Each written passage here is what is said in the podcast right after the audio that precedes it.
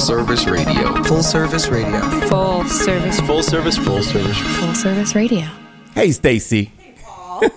well, I hope you and all our listeners had a great Thanksgiving. I did. And you know what I'm thankful for? My friends, my family, and to be back on the air with you. Mm-hmm. well, me too. Hey, do you know what the turkeys were thankful for this year? What? Vegetarians. Uh, Shall we just move on? Uh, probably best. Roll the credits. It's time for Paulitics.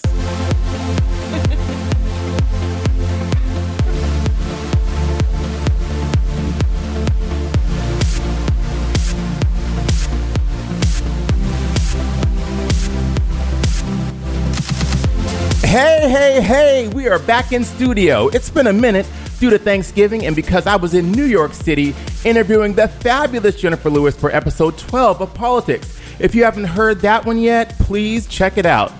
But uh, here we are, episode Yes. 13. I'm Paul Wharton and my co-host is back, Stacey Rush. Hey girl. Hey, Paul. It is so great to be back. I miss this and I miss you.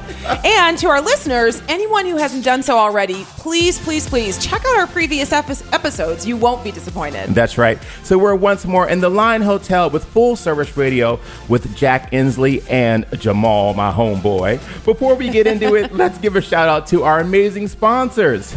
A Beautiful Closet is- one of DC's most trendy and fabulous boutiques located in the new Southwest DC waterfront. You'll find the highest quality clothes that are always on trend for women and children, along with home goods and all of our favorite holiday gift options. Stacey and I are hosting a shopping event at a beautiful closet on December 8th from 2 to 5 p.m. Where you'll find the best gifts of the season. Check that out at abeautifulclosetdc.com. Yes.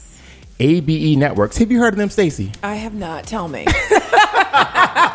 Yes, you have. no, I have. Are you, kidding me? You build a house every two minutes. ABE Networks is the premier custom residential and commercial technology firm in the entire DMV. I visited their state of the art showroom a couple weeks ago and it blew my mind. If you're interested in upgrading your home or building a new one, you need to know Avi Benaim and his award winning team at ABE. Check them out at abenetworks.com. Mervis Diamonds. Bling, bling. You like Little Diamond, don't you? I, I like big diamonds actually, but uh, Okay. any diamond will do. I'm not shocked. so engagement season is upon us, and Mervis Diamonds is hosting their biggest sale of the year. The annual holiday red carpet trunk show will be held this Friday, November 30th through December 2nd at the Tyson's locations. It's the DC area's largest jewelry event. Enjoy up to 40% off. See 15 plus designer collections including Tacori, Veragio, JB Star, and Gabrielle New York. Check all of that out at mervisdiamond.com. The Bitar Cosmetic Institute. it's always a good time to pull yourself together, and there's no time like the present to contact the Bitar Cosmetic Institute and get your initial consultation set up. Give Rima, Katie, or any of the helpful staff a ring at 703 206 0506 or check them out online at bitarinstitute.com. We talk about Bitar every week, and today we have a special in studio guest. Dr. George Bitar is going to get to the bottom of all things plastic surgery. so exciting. Isn't that exciting? I'm gonna have to hold myself back because all I want to do is ask questions about myself. well, what about this? And can I? You know what, what? do you think? It's. I'm so, so, happy hard. that you admitted that because I knew that was going to be the case.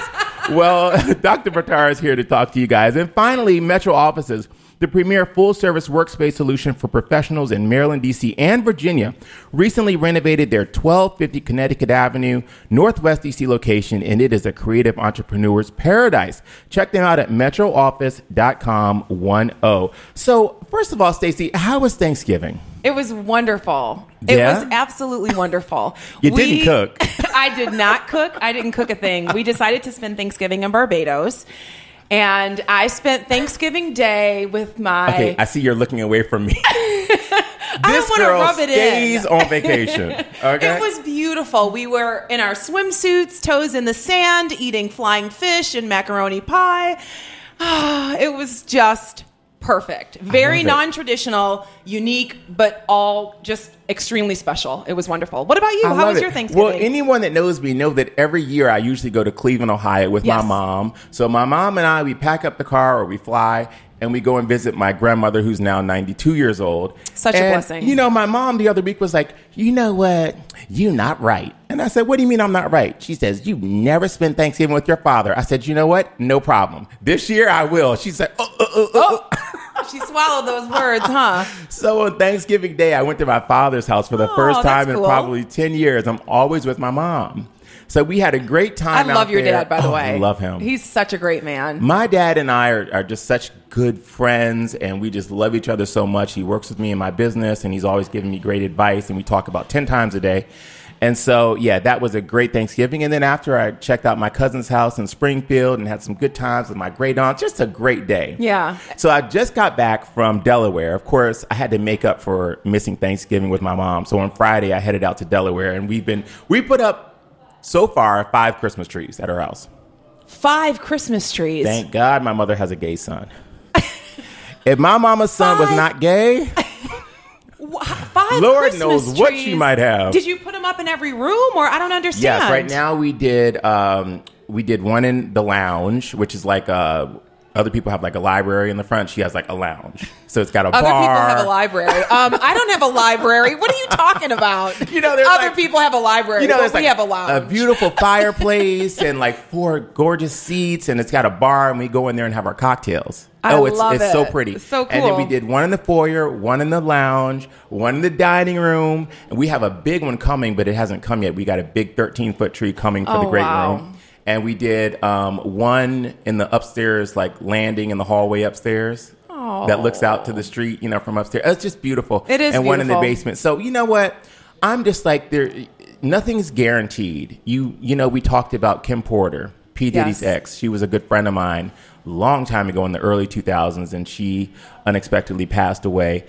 And I was thinking about Kim Porter, and I thought, you know, we don't know if there will be a next year, so why Yeah. not? Yeah. And my mom has all these trees in the garage. I said, let's put them all Yeah. up. And it really is. I mean, Christmas trees, they just give you that warm, fuzzy feeling of, you know, the season. It They just really feels good to look at the lights. And I, I totally get it. You get it. I get it. Well, you know what? So, along with the decorations, there were a lot of leftovers. We were eating, Oh. eating, eating. So, you really didn't get into too much eating, right? No, we were just, we had a lot of grilled fish, a lot of fruit, lots of cocktails, Such a Show off. Such a show off. lots off. of sun.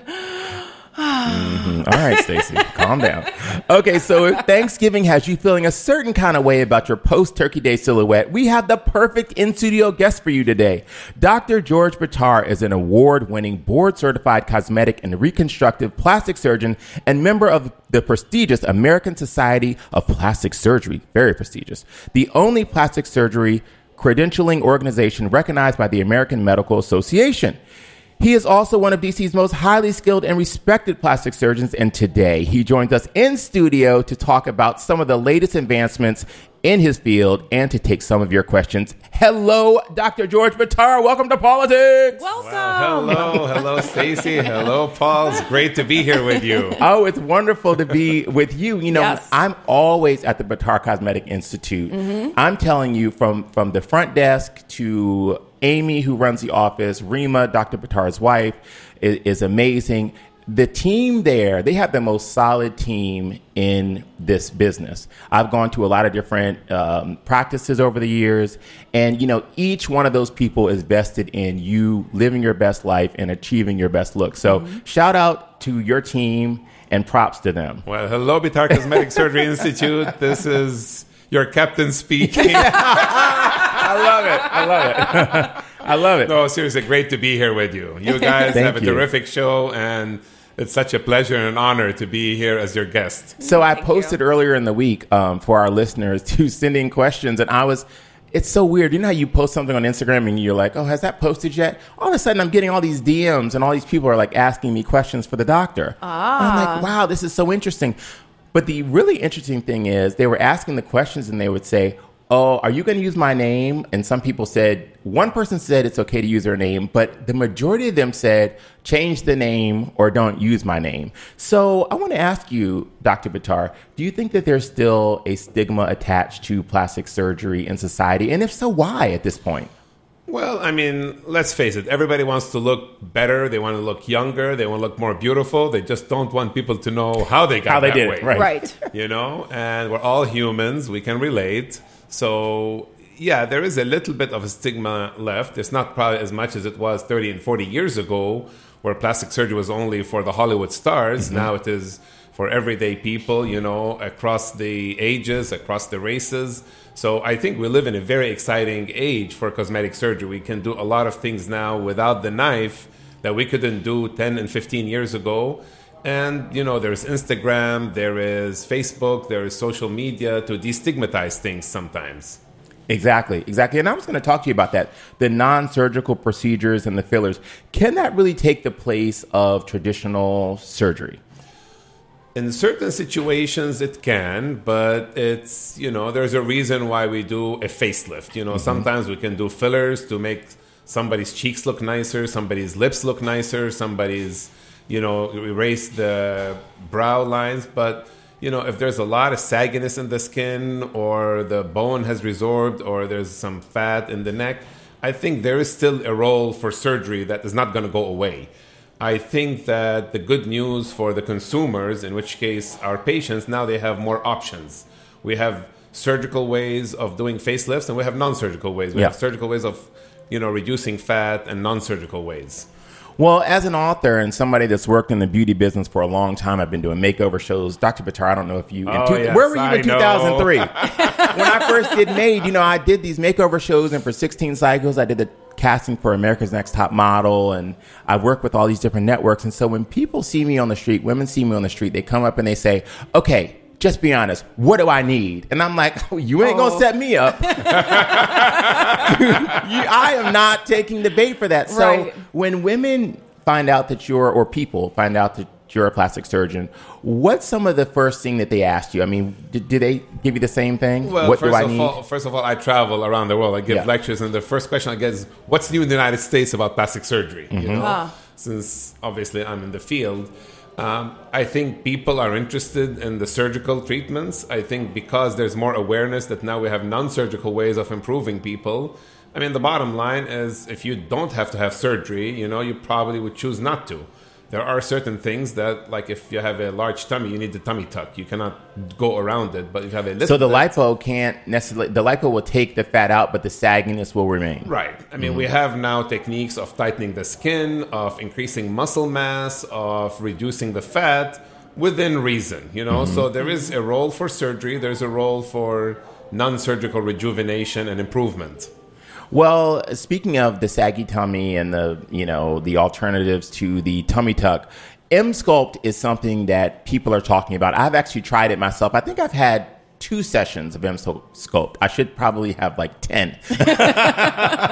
but you know, I was really apprehensive at first, just the sound of it. Twenty thousand sit-ups, the equivalent of twenty thousand sit-ups in thirty minutes, and I thought, uh oh, that's gonna hurt. When I do Yeah. twenty, I'm in pain. So tell us about Emsculpt because I had a really great result and experience just from those two, and I know I have to do more. But tell us a little bit about this new thing we're hearing. M So Emsculpt is our latest best secret, you know, and now it's out of the box since you mentioned it. Emsculpt stands for electromagnetic sculpting, and it's a a new and unique form of increasing the muscle mass and the muscle strength by electromagnetic waves. Now, people remember from late night TV, there's the TENS units that people would do. This is like the TENS unit on steroids.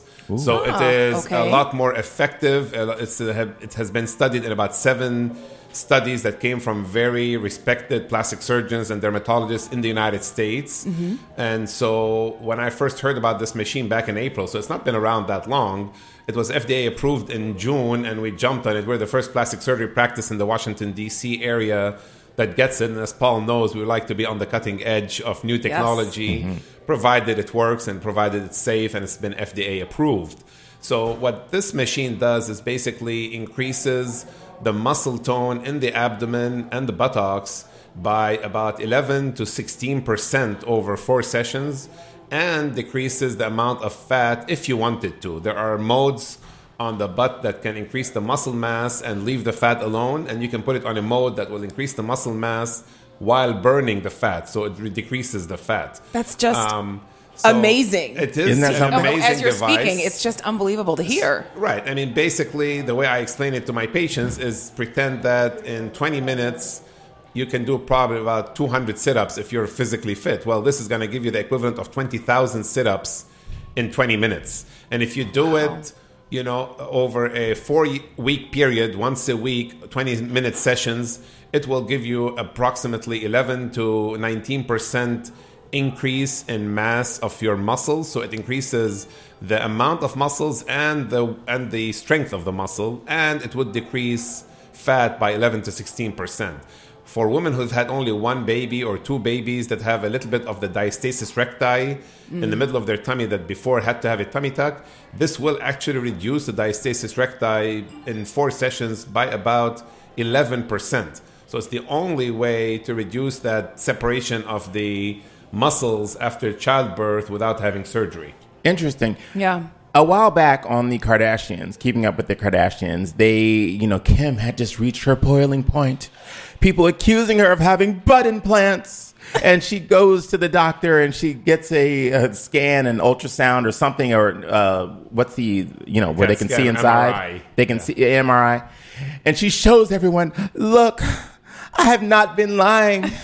I have My- an Armenian butt. My butt is real. Yes, exactly, exactly. So this actually, this Emsculpt machine. I mean, I, I, I still, you know, don't really know if that's true, if that's her real butt. I mean, what do you think? For one thing, just what has she done to her butt to make it let's like a- that? Yes, let's ask the, the expert. Well- what has she done? I'll have to. First of all, I can say I don't know what she has done. Yeah. I can tell you what we offer people to give them a nice butt, whether it's a J Lo or whether it's a Beyonce or is a Kim Kardashian. Sure. Is like Emsculpt one of those things? Uh, uh, Emsculpt will lift the muscle and Mm-hmm. will tighten the butt. It's not going to make the fat more. It's not going to make it bigger. It's going to make it tighter and more lifted.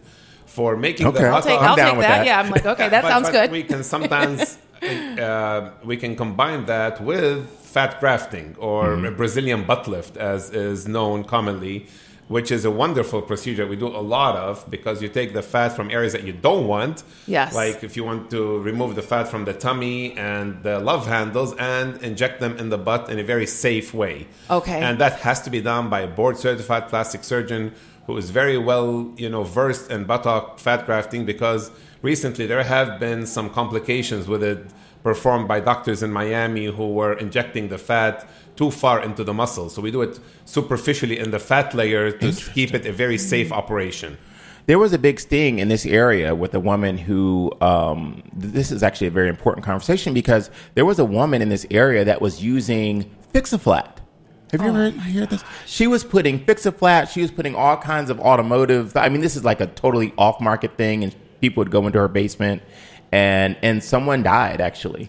So I mean, it is so important to. I mean, if you want a big butt, because they are in fashion. I mean, Yeah. they're you know they're trending right now. All I can tell you is my partner, Dr. Uh, Larry Lickstein, and myself at the Bitar Cosmetic Surgery Institute, we do a lot of Brazilian butt lifts. Mm-hmm. We have great results. People are very happy with them.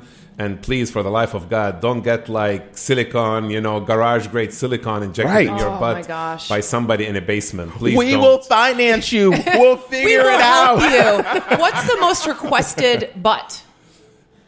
What do J-Lo most women Kim? do? They, do J-Lo, they say- Beyonce, Kim Kardashian, take your pick. Okay, all, all of those. I mean, the bottom line is you want to have a nice, round, sexy butt Yes. that has a nice waistline and Yes. a nice uh, thighs that match it. So Very we- important point. Absolutely. So Right? we It's go very over important. different um, photos that we have already of our existing patients and the you know the patient who's coming for a consultation has their pick of many many butts to choose from and we How tell them how realistic it is to Yeah.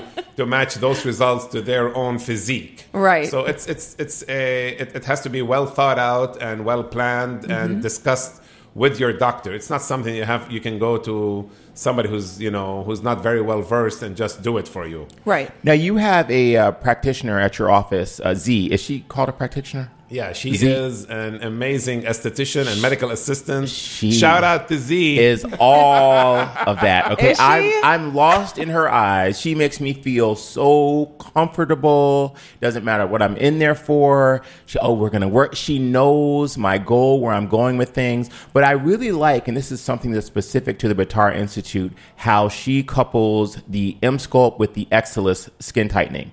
Talk about the combination of those two. So we have we're very fortunate to have an amazing team, as Paul mentioned. You know, mm-hmm. Crystal, our other esthetician, and Z both are masters in creating non-surgical treatments for our patients. So if you want skin tightening, now we have also the latest technology, which is the Exilis machine. And Exilis combines radio frequency and ultrasound treatment. What does that mean? It means that they have different modalities to heat up the skin, to tighten the collagen, and create new collagen to tighten areas that are lax, whether it's in the abdomen, in the thighs, in the arms, in the neck. Also, we have Ultherapy, which is the only machine that's FDA approved for lifting of the face. I've done it. It goes deep into the You've done it? I've done it twice. and tightens the jawline, tightens the neck for somebody Like a double chin, who- like this area? exactly who does Yeah. not want to have surgery. Okay. So when you combine the Exilis and the M Sculpt, or the L therapy and the Emsculpt, now you get skin tightening and you get muscle growth and muscle contouring. We also have, as you know, Paul, we have Cool Sculpt, Yes. which is a way to reduce the fat by cooling it and freezing it, and then the body gets rid of it. It's very safe. We have four machines, so we have two machines in our Fairfax location and two in our Manassas location, and now we are able to offer our patients ways to get rid of the fat non-surgically, ways to tighten the muscles non-surgically. And ways to tighten the skin non-surgically with those machines. So I love it's a great time to be in the cosmetic surgery business, yes, right? it is. It really is. I mean, you have so many options. Well, back in the day, it's so interesting. Growing up, I remember people saying like about the Jackson family, "Oh, one of them Jackson noses," and they must have all gone to the same plastic surgeon, and they had a very non-ethnic looking nose that just kind of got more the. Um, the nostrils were very angular, Yes. kind of pointed up, and then little narrow tips. I want to talk about that because recently I saw Porsha Williams from the Real Housewives of Atlanta. She put on her Instagram she was having a non-surgical rhinoplasty. And a lot of people commented on that, and I think people are really interested in that. So, talk about the importance of the ethnic rhinoplasties and surgical versus uh, non-surgical. Well, as you know, nose is one of my favorite subjects. Yeah. Paul, so I love doing rhinoplasty. You're a nose guy. There you go. The nose knows. I have been. I've lectured about noses recently in Lebanon, in Italy, in England, and in Monaco. So I love doing talks and educating people, other plastic surgeons internationally, about ethnic rhinoplasties because one size does not fit all. Okay. You know, Yes. there are different features to Asian noses versus African American noses versus Caucasian noses versus Hispanic noses. We don't have the time to go into the details. What I can tell you is that you need to pick a surgeon if you want to have a rhinoplasty and you're not happy with your nose that's able to match that nose with your face. They don't want to give you a nose that does not match your other facial features. and you that was the problem with all of the Jacksons. Oh, absolutely. It didn't match. And The then it nose was so became like, different. you know, no shade, but it became the Braxtons now. You know, now Yes. they're they're the new Jacksons, and they have those cut up noses. Yeah. and and they're like, you know, the one nostril's not. So it's like you really have to find a doctor that understands what Dr. Bitar is talking about. Um, the importance of really taking into account your ethnicity and your end result, because one size does not fit all. Now, Well, what- and there's. Oh, uh, sorry, go ahead. I was just going to say, what exactly is a non-surgical nose job? So a non-surgical nose job is basically when I use fillers to inject the nose. So if somebody has a bump, I inject a little filler above the bump and below the bump to make somebody having a smooth contour of the bridge of their nose. Or if somebody has a very flat tip, injecting a little bit of filler in the tip to give it a little bit more shape and a little bit more refinement. Okay. Or if somebody has a deviated nose, to inject on the non-deviated side to make it look more straight. So a non-surgical rhinoplasty or nose job or a filler nose job, which is the same thing, is essentially injecting a filler like Restylane or like Radiesse to make the nose more straight or make it appear more thin. You know, even though you're not making it thin, but there's an optical illusion to make it more thin, make it more straight, make when the light shines on it, give it nicer lines that go down from the eyebrows to the nostrils in a mm-hmm. very aesthetic way. Now, the one thing I also have to add is noses are a difficult operation because you have to have the artistic eye as well as the technique to deliver. So just because you know somebody can draw a nice nose on a computer in their office and can do a nice digital imagery on their five apps on their iPhone does not mean that what they can do with their own hands in an operating room is going to give the patient those results. So when patients come to me, I show them actual patients and their true, unaltered, unphotoshopped results and tell them, your nose looks like this person, because I've done hundreds, if not thousands of noses. And, you know, it is a conversation again with the patient to make sure we give them a very nice, you know, a very nice uh, result at the end. And the best compliment I get is when somebody tells me, Dr. Bitar, this is the nose that I was meant to be born with. Yeah. Oh, you know, yeah. so when they say that, it tells me that I gave them a natural nose that's aesthetically pleasing and that matches the rest of their face and their features. right. I love it. I do too. I love it. And, and I've asked uh, some of the listeners to send in questions. So just back to the Ultherapy point, Deborah R. from the DMV, she wrote, How do patients endure the pain of Ultherapy? So I wanted to Deborah R that. from the DMV, shout out to you.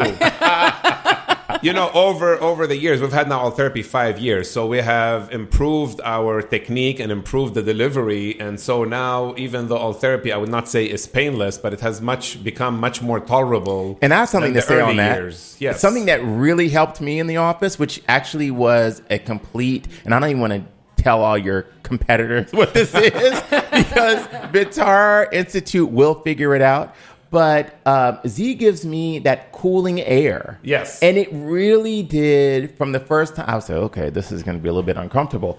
That cooling air really was a game changer for me, and it made it a lot more doable. And at the end, I was like, oh, it wasn't so bad. Well, one thing we don't like in our office is pain. So we Mm-hmm. Right. like to give people uh, cooling, such Stress as ball, stress whole- yeah. balls. we have a stress nose in our office. yeah. we we put ice on their face. We put numbing cream. We have a vibrating device that confuses the nerves so it doesn't feel the pain. We have the cooling device that initially we started using for lasers, and now we use it for our non-surgical treatments. So we we kind of go the extra mile to make our patients feel comfortable because this is supposed to be a nice, pleasant experience. Absolutely. Well, it's always been that way for me.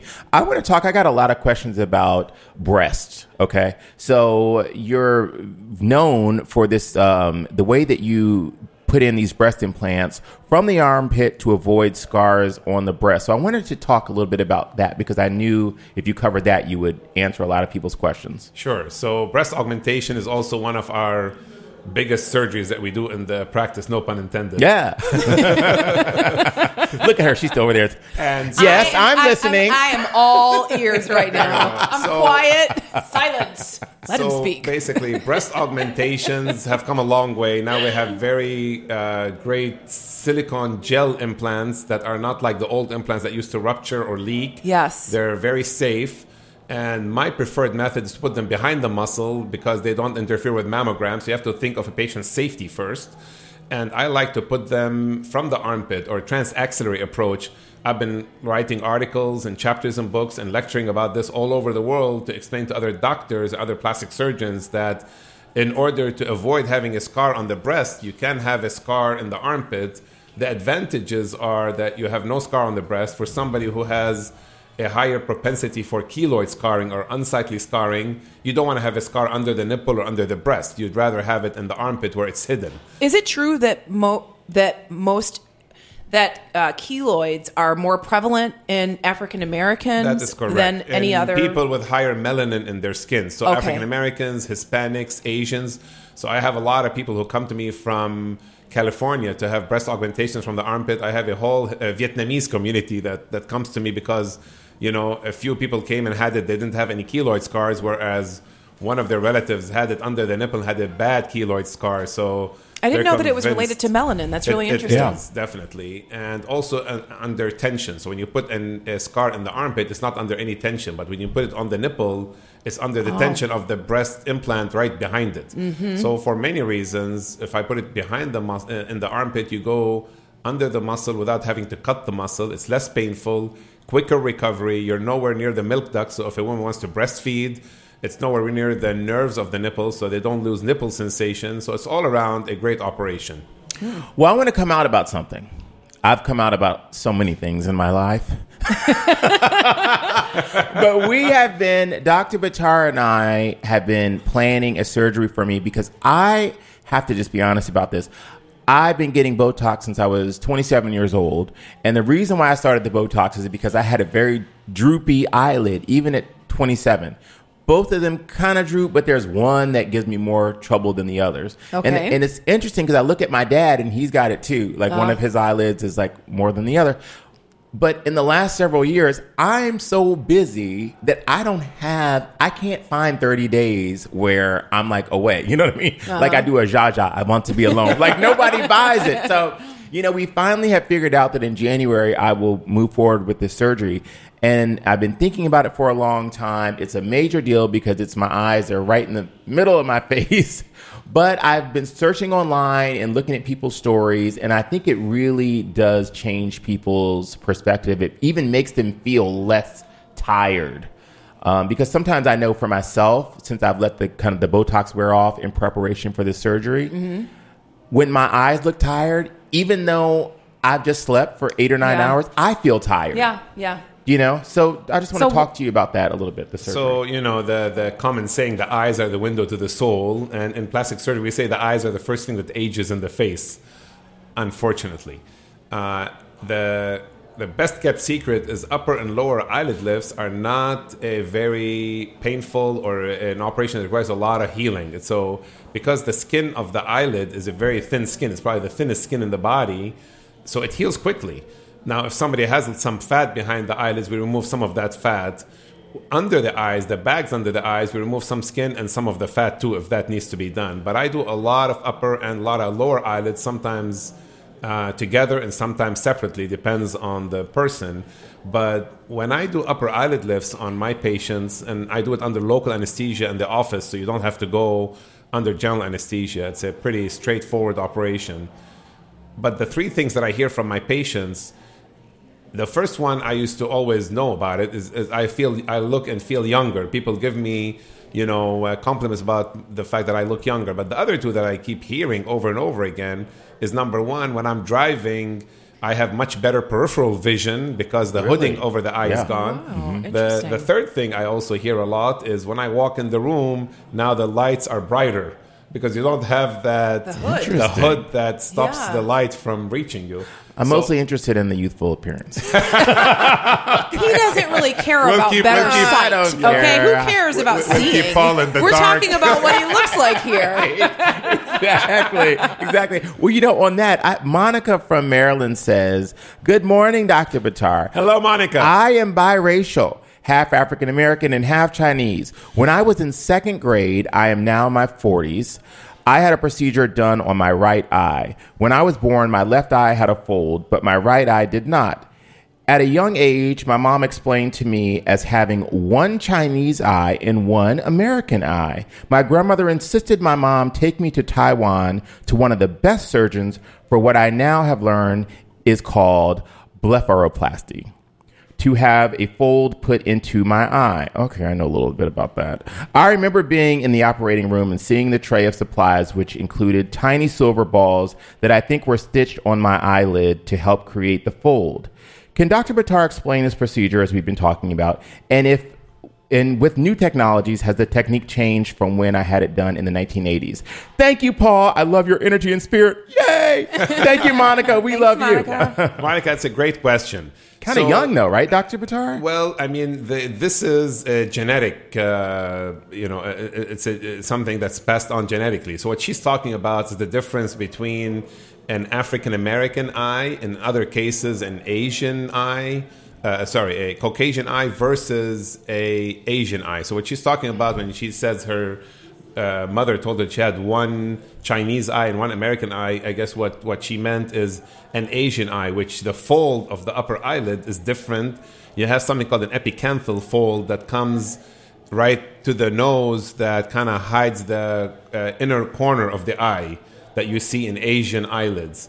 And that's one of the most popular surgeries in Korea because a lot of the Koreans in the 80s and 90s wanted to look more westernized. So Yes. they wanted eyelids done to remove that fold and to look like they have Caucasian eyelids.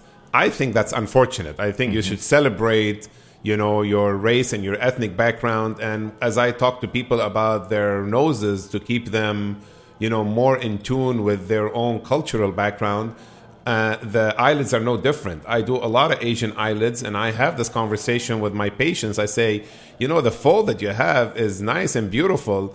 I will take the excess skin on the outer part of your eye, but I personally like to leave that fold because I think it gives them their personality, their ethnic identity. Yes. And in, interestingly, now in the year 2018, people are much more receptive to that than they were 10 and Yeah. 20 years ago, where people are celebrating their background and their heritage.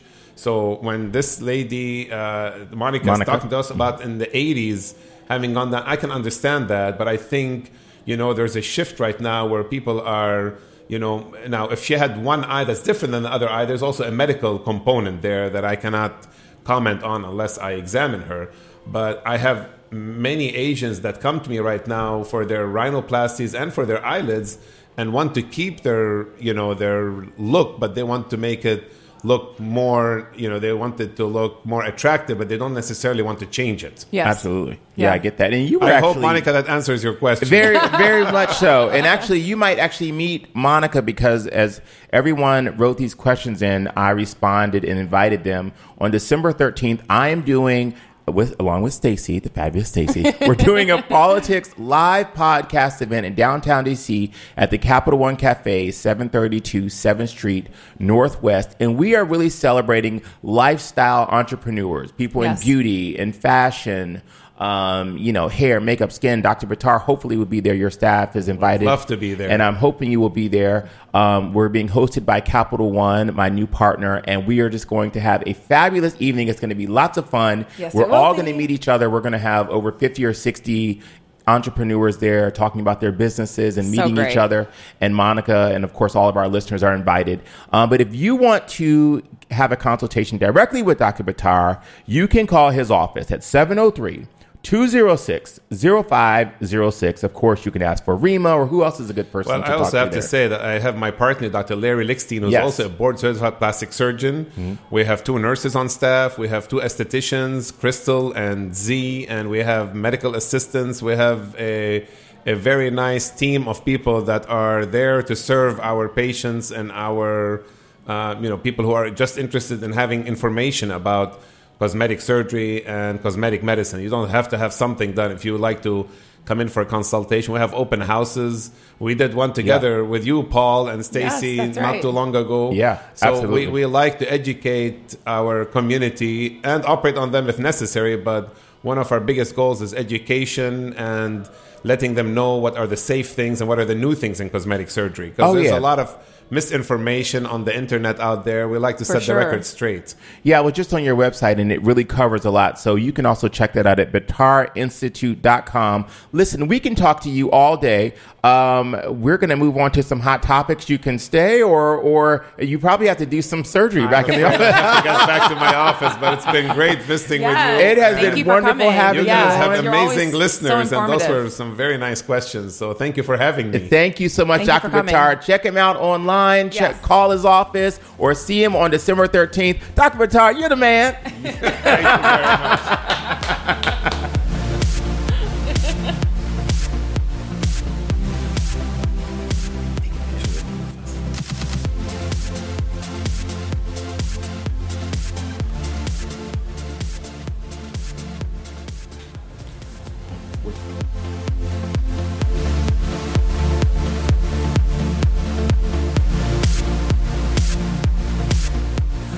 All right, wasn't that great, That was Stacey? great. He is always so informative. It's just I was quiet because I wanted to take it all in. Mm, I saw you taking I'm, notes. I'm making some decisions. I saw over you here. taking notes. I might be joining you in January. exactly. Okay. So listen, I want to talk about this.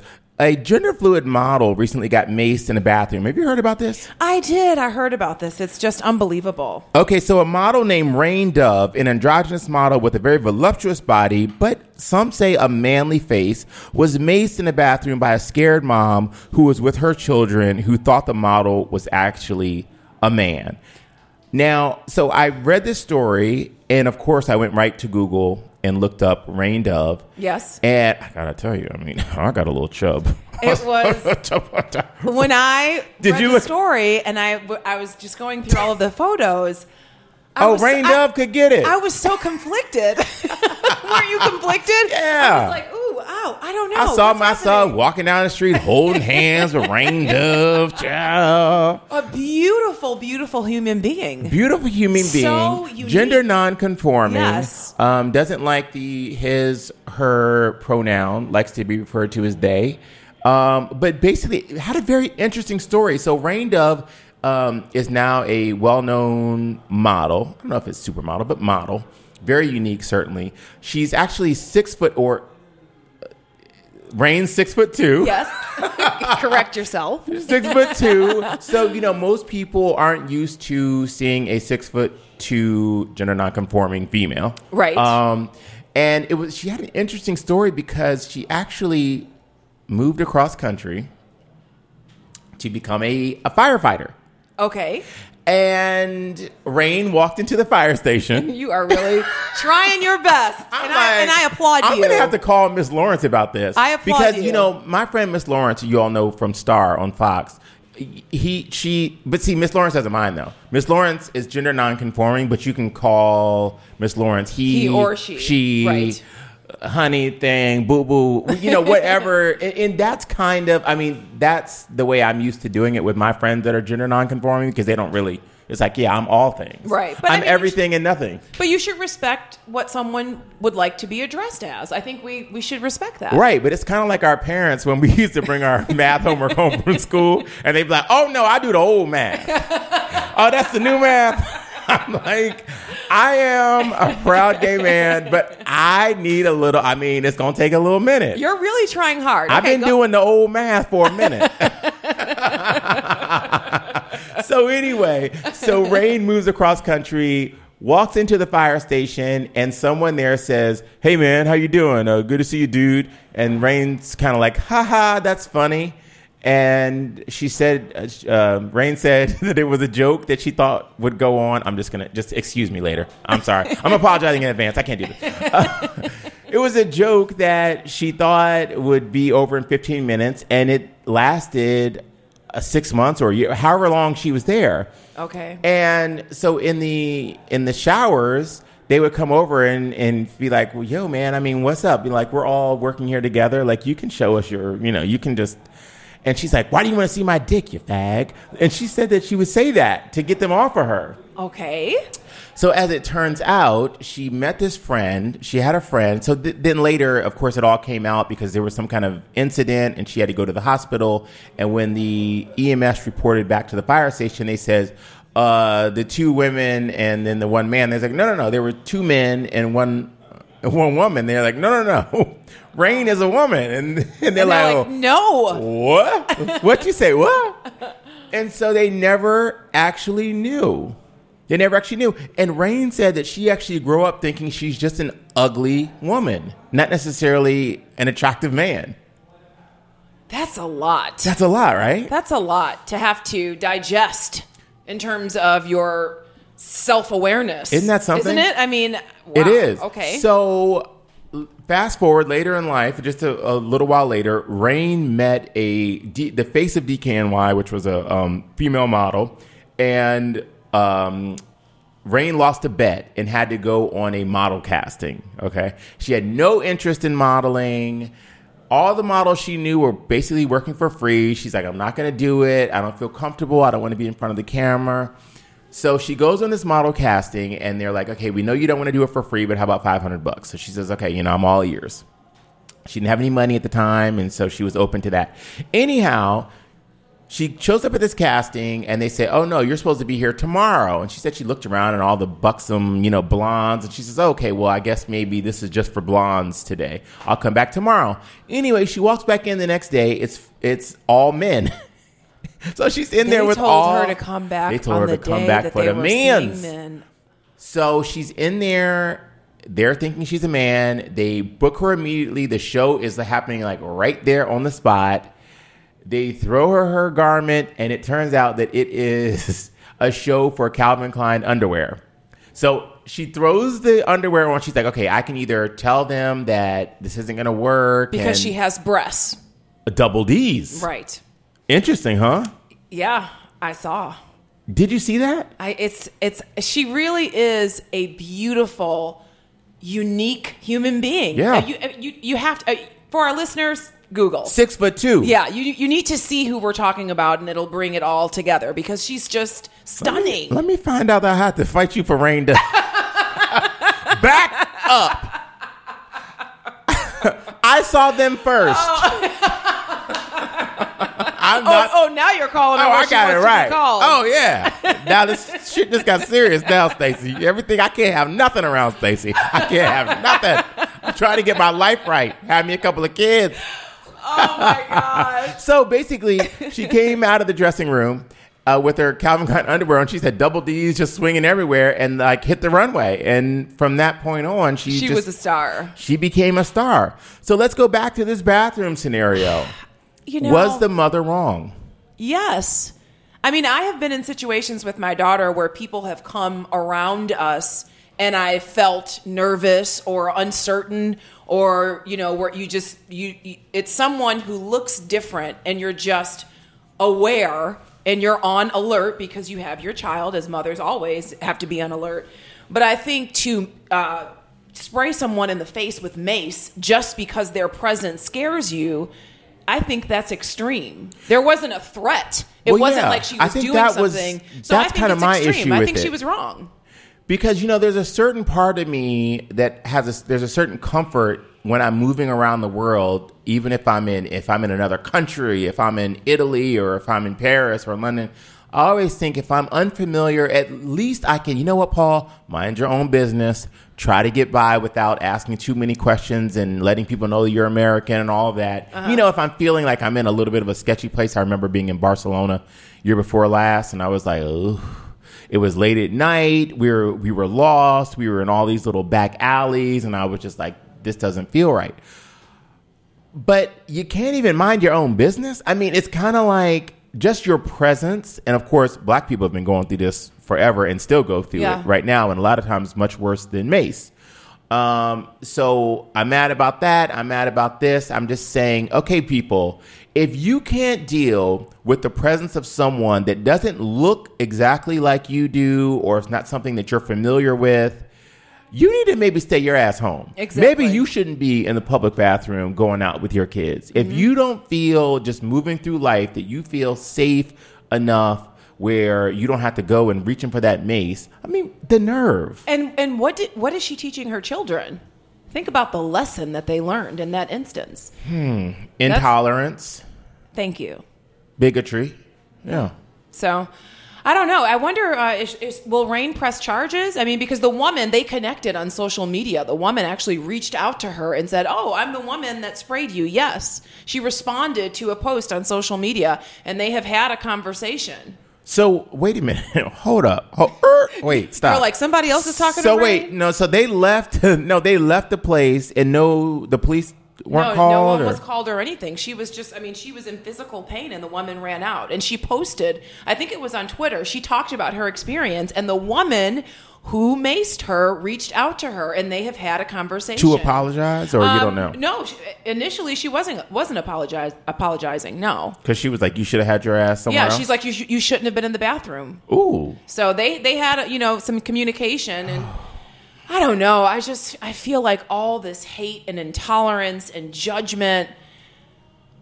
It's a lot. It is a lot. It's it's a lot, um, people. You know, give sad. people a chance before you go to swinging and pulling your mace and pulling your guns and and your threats and and all that other stuff. Give people a chance to move through life in their own flow at their own pace, usually 95% of the time, they ain't out there to hurt nobody. Yeah, and there, you know, and I, and, and Rain brought up some uh, a very great point about um, uh, assaults that happen in public restrooms and how, for example, in a, a woman's restroom, assaults are happening by men. They they're the, the the number of assaults that are happening by transgendered individuals in women's restrooms and things like that. It's a very small percentage. So the the the, the person that she should be fearing, you know, it's I don't know. But you're saying that men assault women in women's restrooms? Yes, it's not from transgendered indi- individuals who are using that restroom. Okay. So I don't know what. As I'm saying that, I don't know if the mom just thought she was a man or if she was transgendered. I don't know what what made her mace her. Was it because she thought she was a man and she, She might said that. She thought that she was a man. Yeah. But it doesn't really matter. I think that you have to be living under a rock to not know that we have gender neutral bathrooms, and there's been a lot of debate about, um, you know, people's gender and whether they were born that gender or not, in the whole bathroom discussion. So at least it's worth somebody threatening you in some way, or you feeling threatened, and then you respond. Um, personally, you know, it makes me realize it, it's so clear to me because when I go on these road trips, which I rarely do, I don't like to do it. I don't really like to drive from here to Cleveland anymore because my mom, they all like to do it because they take so much stuff. I fly.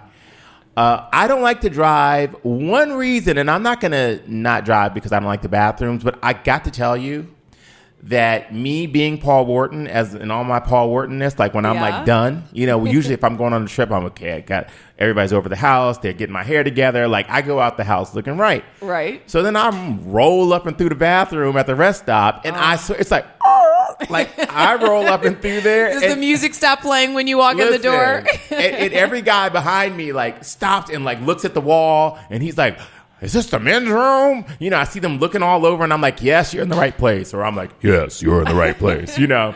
All of that kind of stuff, and it, and it happens sometimes. I'll be at the urinal, and like guys will come into the bathroom and like look at the wall, like, "Wait a minute, I was That is so How funny is this to me that that long haired person like up here standing at the right? Because I feel so manly. Like, isn't that the, That's it's weird, right? Yeah. It just goes to show people don't open up their eyes. No. It's like they see hair and they equate it to, oh, hair, woman. Wait a minute, I'm in the wrong room. yeah, so that kind of happens. It's a little bit uncomfortable be- because I'm such a confident person. Yeah. And I'll even say, oh, yeah, I almost got you there, didn't I? didn't I, big guy? But isn't that crazy that you have to do that to make Yeah. them feel comfortable? I do. When they're making you feel uncomfortable? well, they're trying. Trying to, anyway. But you know, I mean, sometimes I feel like it, or you catch me on the bad day, and I'm just like, you know, Get over yourself. I give you that little rough edge that's still in there. It's in there, Stacey.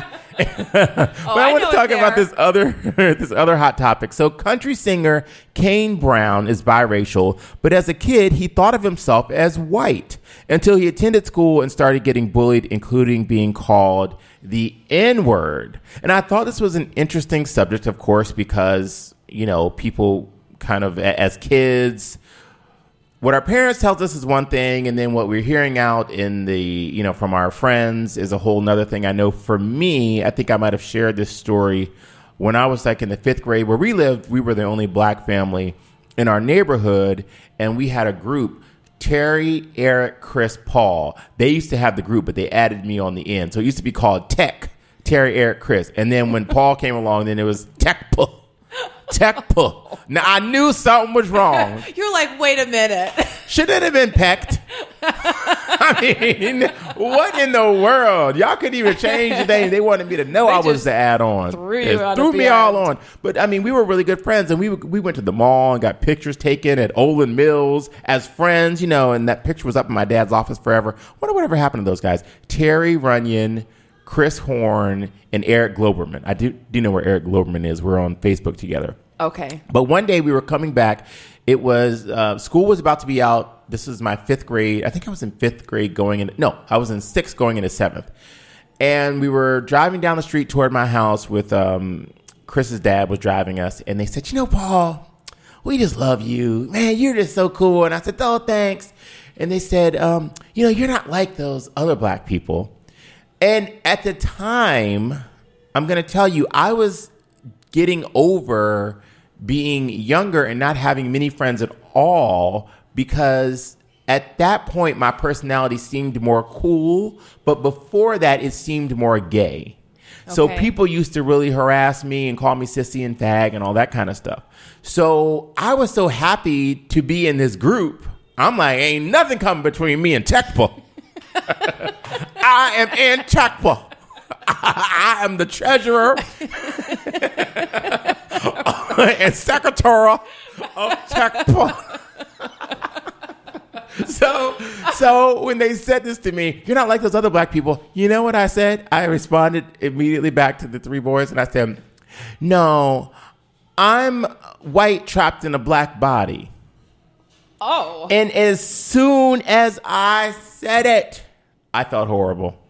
I felt that I had betrayed my parents and my family and my grandparents and I, as soon as they, we were like one street away from my house, but by the time I, I could barely walk into the house, my head was hanging down. But I, at the mo- in the knew. moment, I wanted to keep my friends, Right.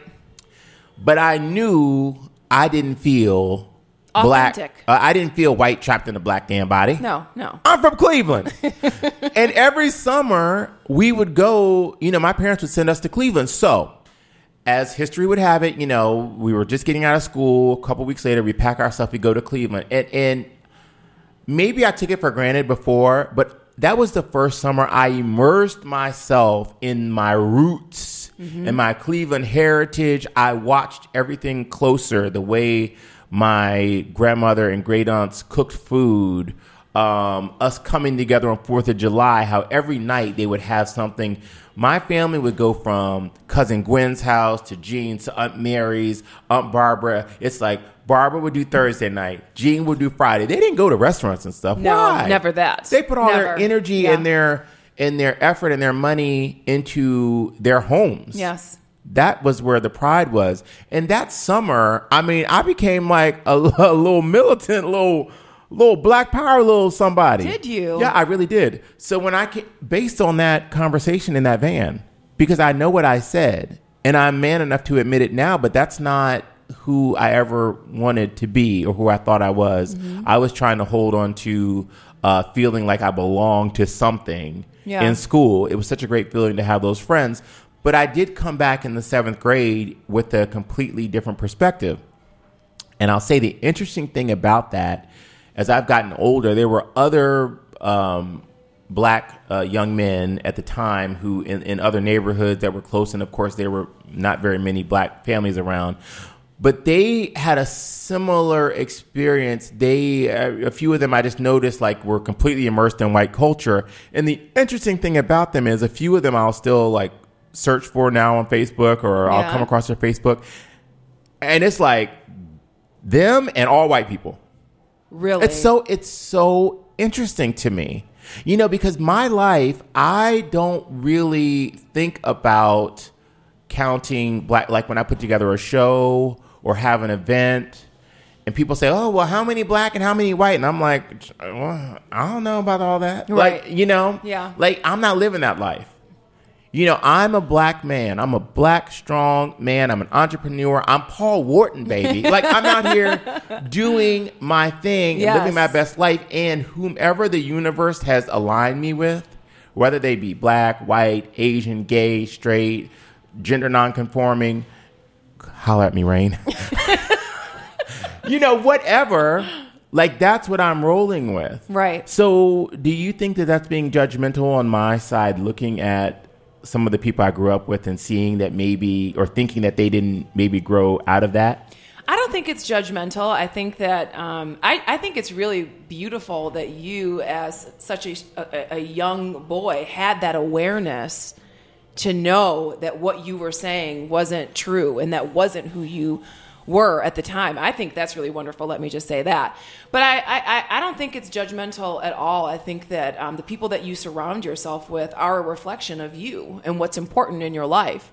And so when I see people around you that are of every race and sex and profession and, and, and, and what brings you together is, you know, your heart and because they're positive people and because they're movers and shakers. To me I, I, I, judging? No i don't think that that's what it is. You are it calling calling it for what it is. So when you see your friends on facebook who are living that life that you know sort of Mm-hmm. vanilla life Right. I mean, I don't. I, I think that you have every right to call it like it is, and I, I feel bad for them because I think that our lives are much more fulfilling and much more beautiful when there's variety. In When it. there's variety. and and when you can appreciate others' cultures, and you can talk about things and say, "Why do you guys spend Thanksgiving? And what are you eating for dinner tonight? And what are you celebrating?" That's the the beauty of our world. So, So I know this is a complex uh, subject, but what's the simple answer to what you will tell your daughter in this kind of scenario? in in this Well, scenario, Kane, Kane Brown was raised biracial, and he did not know that he was black until he started attending school. So, how do you? That's just unbelievable, right? Isn't it? So what, what? what was going on with his mama? I- I don't Can- know. I, I know we don't have a lot of time, but can we just say what in the world was going on maybe with his mom was white. I mean, I don't. I mean, She- maybe. yeah, but she was white. Oh, his mom was white. She never told him that she that he had a black father. oh, oh, Jesus. Okay, I don't know how that. I don't know how that happened. Yeah, aren't you like m- mind blown? I just don't know how that does happens. how, yeah, I don't know. With my daughter, I choose to make sure that she is embracing both cultures. Her father is 100% German. He has so much pride for his heritage. She speaks German. Um, we go to Germany quite often, so she is getting all that from her relatives. It's it's very out in the open and celebrated. So my job is to make sure that she celebrates her African American culture. My job is to make sure she sees herself in her dolls, in movies, in mom's friends. I want her to be just as proud about her black side as she is about her European side. So, you know, in this situation, I think it's all about his mom. I feel bad for this for this guy. I feel bad that he was raised by such an ignorant mother that didn't choose to equip her son for this world because this world even if you don't think it's well it's you know it's not really about color i'm not going to you know tell him that his father is black he'll be okay this is a harsh world and you've got to prepare your children for what they are going to face when they are out in the playground and someone calls them the N word. You got to prepare your sons to stand at the urinal with their long hair and fur coat with both hands on the on his hip, I'm dying. taking a big old sigh. Mm-hmm. Sure do feel good, don't it? goodness, you Listen, are crazy. I wouldn't think Dr. George Bitar. That was a great, great, great segment. He was a fabulous guest. Thank you you can check him out at bitarinstitute.com. Check out Stacey on Instagram at Yes. Fraw Rush, and I'm Paul Wharton Style, also Paulitics TV on Instagram. Stacey and I have two upcoming events. December 8th, we are going to be at a beautiful closet in the wharf. We're going to be shopping and helping you shop and check off all those things on your list for Christmas. Imagine from coming- two to five. and Yes. imagine coming and ha- having Paul Wharton help you pick out your holiday outfit. It's too good to be yeah, true. Come on now, please. and also December 13th, we're having a live podcast event at 732 7th Street Northwest at the Capital One Cafe. Attention all lifestyle entrepreneurs. We're going to have a fabulous time. It's going to be so great. I'm so excited. Yes, I am too. So check us out, share with your friends, give us a five star comment, and Yes. we love you guys. And we'll see you next week. See you next week. Bye. Bye. Hey, hey. He got the look, he wrote a book. Paul Wharton, he'll get you hooked. Beauty tips and life advice. How to eat right and be feeling nice. Strong woman, strong mind. The inner goddess you will find. Iconic homes, celebrity faces, TV shows, and exotic places. He's there for you if you need to feel better. Paul is here pulling it all together. He's there for you if you need to feel better. Paul is here pulling it all together. He's there for you if you need to feel better. Paul is here pulling it all together. He's there for you if you need to feel better. Paul is here pulling it all together.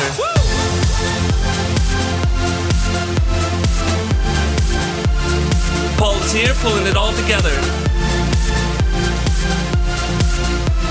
He's there for you if you need to feel better. Paul is here pulling it all together.